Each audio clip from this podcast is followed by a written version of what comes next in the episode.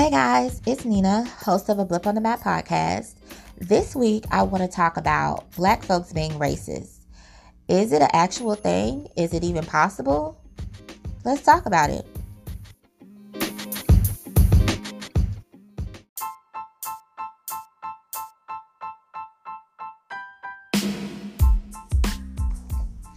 All right, so can black folks be racist? Are black folks racist? I will definitely want to start the conversation off by acknowledging that my own children and family members think that I am racist. They say that I am racist all the freaking time. I don't know if I fully believe that black people can actually be racist. Um, just for the fact that we didn't invent racism. Um, yeah, I feel a lot of times for myself specifically that I find myself more on it in a defensive stance than anything. And a lot of times I do hold back and stand off and separate myself solely on the fact that white people in general make me feel unwelcome. And I don't care to fight someone to be in their presence or to be a part of or to assimilate with. Like, if you don't want me around, okay, cool, bet you do you, I'ma do me type. And I've always kind of felt like that. Um yeah, and it's weird because I do have white friends. I find myself being a lot more open and a lot more friendly to people who are of Caucasian descent that are non-American. Um yeah, and it it it's just a different feel. I do not trust me, Nina. I personally do not trust white America. And whenever I encounter white Americans, I am guarded. That is deeply ingrained in me and it, it is in me. I am guarded. I just don't trust. I don't know when things are going to go left. And in order to keep myself safe, I do hold back. I don't necessarily open up as much. Like they be getting the side eye because I just don't know. And because of that, my my children and my family definitely do look at me as a racist because like I'm just not as open, I'm just not as freely, you know, just free with it. A lot of people like to say, "Oh, I don't see color." Well, shit, Nina sees color. I see motherfucking black and I see fucking white, period. Like, I see color. This country has racism woven into the fabric of the nation. How can you not see color? Um, I live in color. I, I don't have the luxury of not seeing color because regardless if I'm open and friendly and, you know, naive to the things that are going on, I'm still treated as a second class citizen. And I know firsthand what that feels like. Um, and until that's fully acknowledged out in the open nationally as a whole, I, I personally can say that I'm going to remain to be guarded because I have to protect myself some type of way, I feel. So, yeah. I totally think for a long time when I heard the word racist, I thought of one person, one cultural group hating another cultural group. Um, or one cultural group thinking that they were better than another cultural group. And that's why I'm so adamant about not being racist because I don't feel like I don't have not one hateful bone in my body towards any other person, white, Asian, Spanish. Like, I don't hate anybody. I don't feel like I'm better than anybody at all. Like, I've never had those feelings. I've never had those feelings. All I know is from the moment I took my first breath here in these United States of America, I have been looked at and treated as an enemy. I have been looked at and treated as less than. I have been just held back by default of the color of my skin. And that's my truth. That's my reality. And I have been moving in this world accordingly. Um I look at my interactions with specifically white people like my interactions with fire. Fire is useful, but it can also be dangerous. You have to be careful with it. Yes, you can use it. Yes, it's necessary. Yes, it's helpful. But if you're not careful, if you're not watchful, at any second, fire could go left and it can not only burn you, but kill you. And that's honestly how I feel about white people in general. Um, not to say that, you know, all white people are just hateful and bad and whatever, but it's just like, I personally don't never know when shit gonna go left. And just for my own safety, I just have to just keep an eye out and I just have to be mindful of who I'm dealing with. Because in my mind, in my heart, and in my experience, I don't have no friends amongst white people, quote unquote, against within white America. I don't have no friends.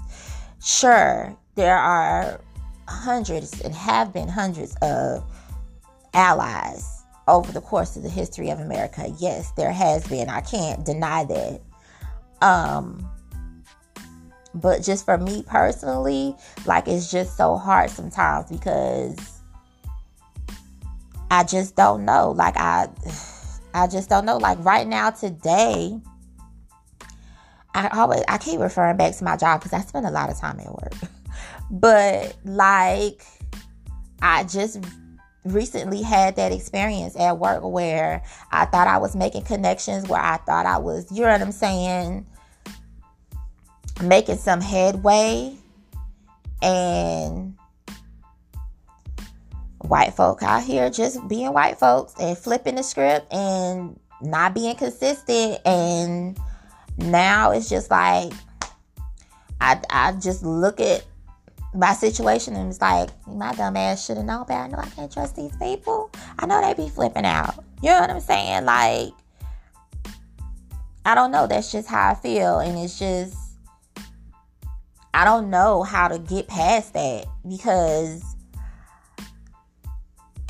when I try to just kind of open up and just kind of feel comfortable and just kind of just be, just be, not be anything extra, just be myself.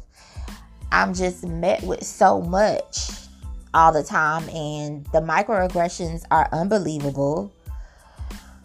Um, and it's a lot. So, you know what I'm saying? Like, I don't know. I, I personally don't think that white, black people can be just racist. I think black people in America definitely respond and definitely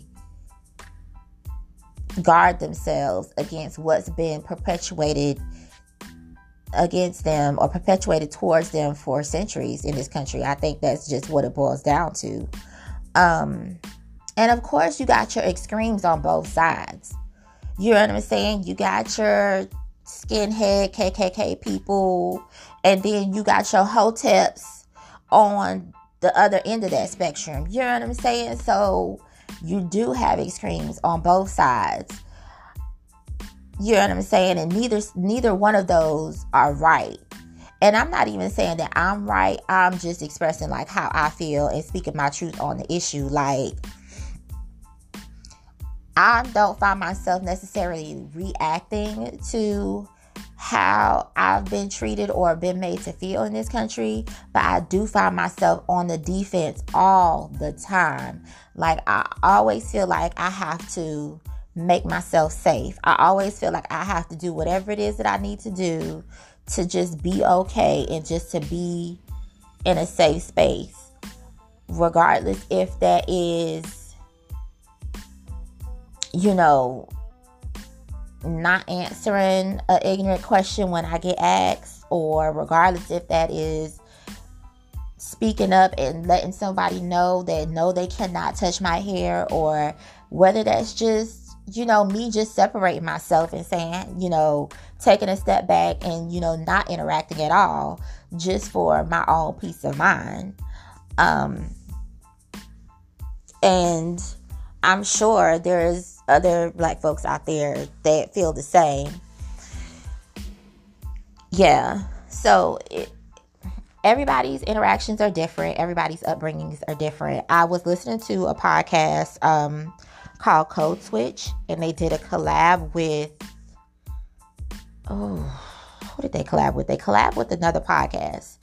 Anyway, both episodes are available on the Code Switch podcast, and they were talking about um, what about your friends when race comes up in your friendships, and mainly um, people's different stories about you know interracial friendships um, there were people that gave accounts of stuff that happened 30, 40 years ago. There were actual friends that came on the show and talked about, you know, when racism or when race, the conversation of race came up in their friendship and how they had to handle it. There were conversations of um, friends that would segregate their friends. Like people would segregate their friends. Like the one lady, she had white friends and black friends, and like she invited her white friends out to her birthday, celebrate a birthday with her, but she didn't invite her white friends to her wedding. Um, and just you know, people that had friendships that completely fell apart because of their different views. Um, or even friends of the same race who completely fell apart because of their views views on white, black, and you know race in America. Um, but yeah, so me myself personally, I struggle with it a lot, and I do see color. I do see in black and white. I see it in everything. Um, I see it in everything, and a lot of times it's just like, okay, you know, I don't I don't intend it's not my intention to magnify it and just make it larger than life, but it has been such a big part of my life. And a lot of times I get the feeling from black people and from white people like, okay, just pick a side and just be one way. Um, and a lot of times I just want people to extend me the grace or extend others the grace to feel more than one way at a, at one time. Like it is okay to not be sure how I'm going to interact with this white person today, and it is at the same time okay for me to try and you know be better with every interaction. Like it's okay for me to be fearful and guarded and at the same time hopeful. You know what I'm saying? Um yeah. But I can honestly say in my heart of hearts on my day-to-day basis, I'm not going around just hating, you know, just being mad and just being angry. But I can honestly say that on my in my day-to-day, it's just like I have to get up and leave out of my house and I have to arm myself with something, with just something, whether it's separating myself from, you know, everybody just to have a moment of peace so I can just make it through the day. Whether it's just putting on, turning on my black girl magic and just pretending to be oblivious to it all. Whether it's in your face, warding off the microaggressions. No, you can't touch my hair. No, you can't say that you know what I'm saying? Whether I'm just going to confront it head on, you know, at the moment or for the day, like every day I have to get up and make a decision on how I'm going to deal with the onslaught of races, race interactions that I'm going to have every day. Um, and sometimes it just wears me out. Sometimes I'm just tired and I don't have the space to just be. I don't have the space to just be.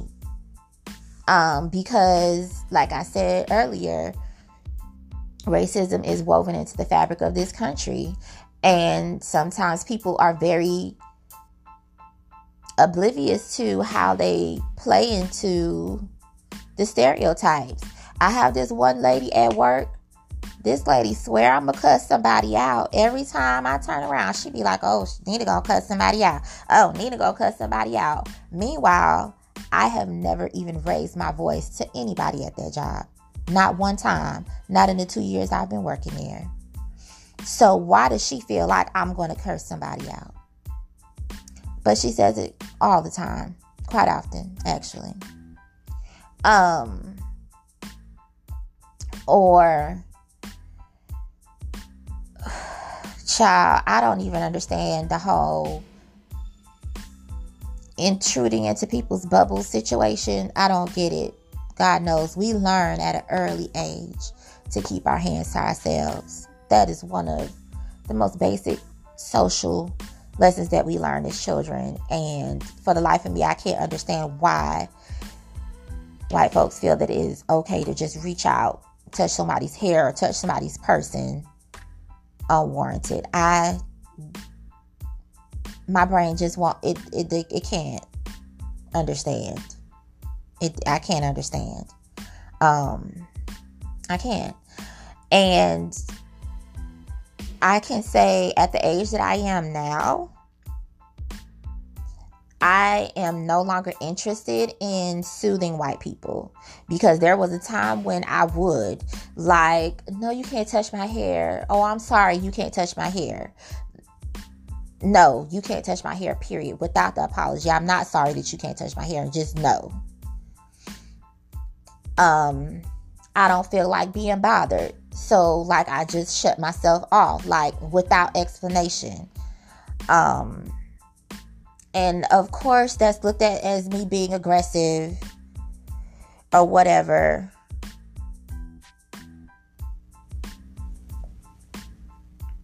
But you know, I know that's not my intention, and I don't feel like I owe anybody an explanation on what my intentions are. You know what I'm saying? Like I don't, and I I really own that space um, more often than not here lately. Um, but overall, and just in my interactions with other people that I know, but when I say other people, I mean other black people that I know. Like, I can't say that I have any, you know, black friends that just outright hate white people. Like, oh, I just hate them. I just, you know, wish they would just disappear. No. I think that in my experience, it's just my black experience, my whole black ass life, is just we just strive to just just be at peace and not have to always force our way into everything. I think black Americans as a whole has